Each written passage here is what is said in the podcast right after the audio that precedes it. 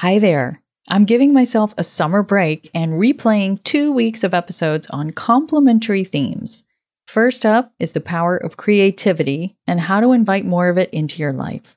And then I'm replaying a week of episodes on perfectionism to help you deal when your inner critic starts judging your creative efforts. I hope you have a chill two weeks.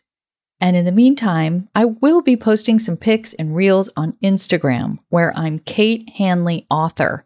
I hope to see you there. And finally, it's been a while since I made this ask. Would you take a few seconds to give How to Be a Better Person a rating or a review? It really does help new people find the show. And honestly, hearing your thoughts is like a vitamin B shot for my soul.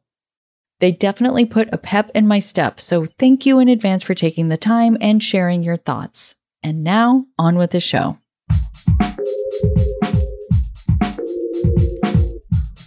What if you could become a better person, not by working harder, but by taking one small step a day? And not because you're a bad person now, but because there's something inside you that's ready for more. How to be a better person gives you one tiny step a day you can take to be the person you want to be. My mission? To help you live your best life. Hi there, and welcome to How to Be a Better Person. I'm Kate, your host and author of the book How to Be a Better Person, which has 401 ways to make a difference in yourself and the world.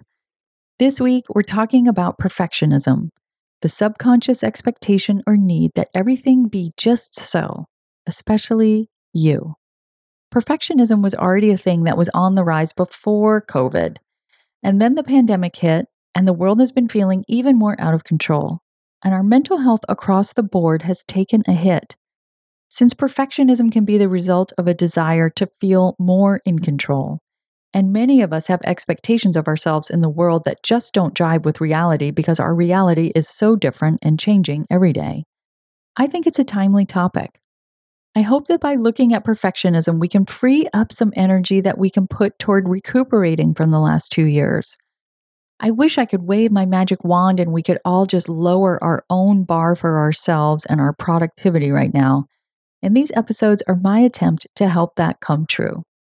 Today's big idea is that perfectionism shows up in a lot of different ways. It's not just the type A, dot every I, and cross every T form of perfectionism that a lot of people associate with the term. I'm going to share some of the ways perfectionism shows up so that you can have a better idea of whether it's something you are experiencing without potentially even realizing it. After all, you can't change a habit you don't know you have, and what's been revealed can be healed. So, you ready? Here are some of the more surprising ways that perfectionism can show up. First up is procrastination. I know you wouldn't think it's related, but putting things off can be tied to perfectionism because you want to do such a great job that you're scared to even start. You figure there's no way you can live up to your own expectations or others' perceived expectations, and that pressure makes you reluctant to begin.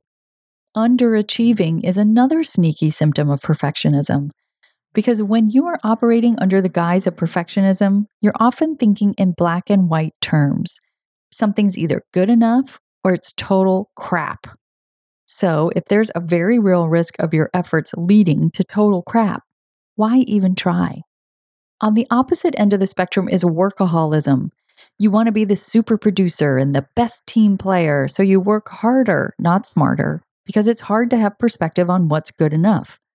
I remember one of my early bosses said to me, We're only aiming to get a B. plus. That's all it takes for us to rest well knowing that we're doing a good job. I was like, What? Don't we need to aim for A plus all the time or else we'll get fired? There's also imposter syndrome. In this case, the thinking goes, you're not feeling perfectly qualified, so you must be a fake. We all experience a little fear of being found out from time to time.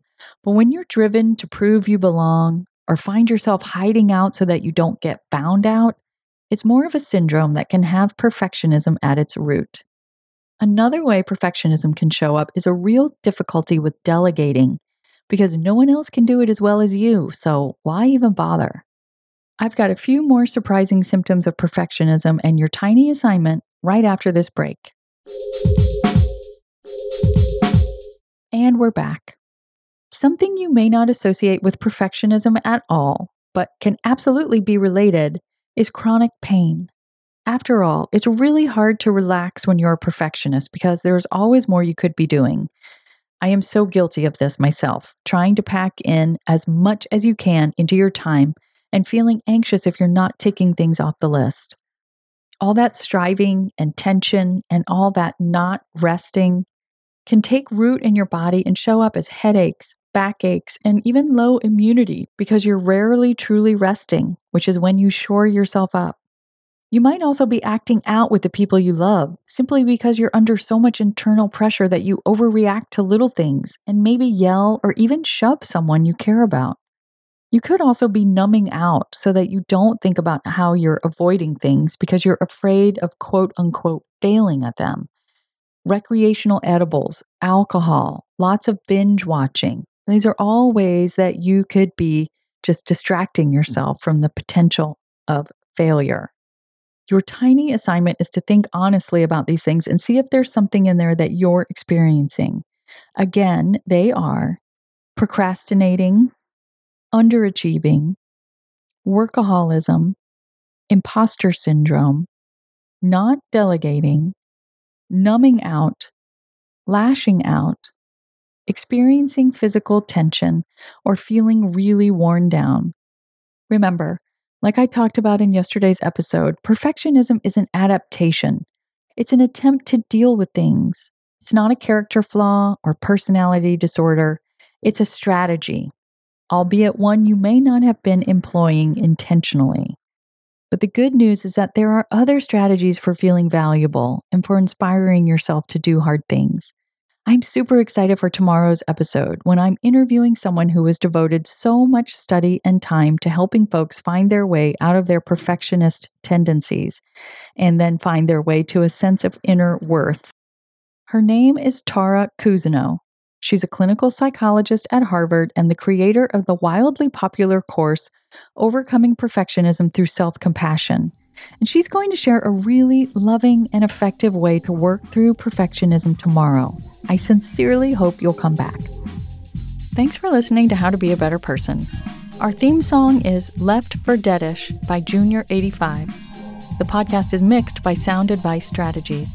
If you liked what you heard in this episode, share it with someone you think would like it too. Your voice matters.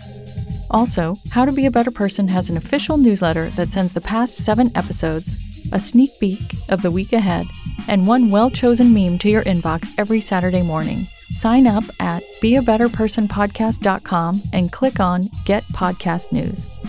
I also love to hear from listeners. I mean, I love it.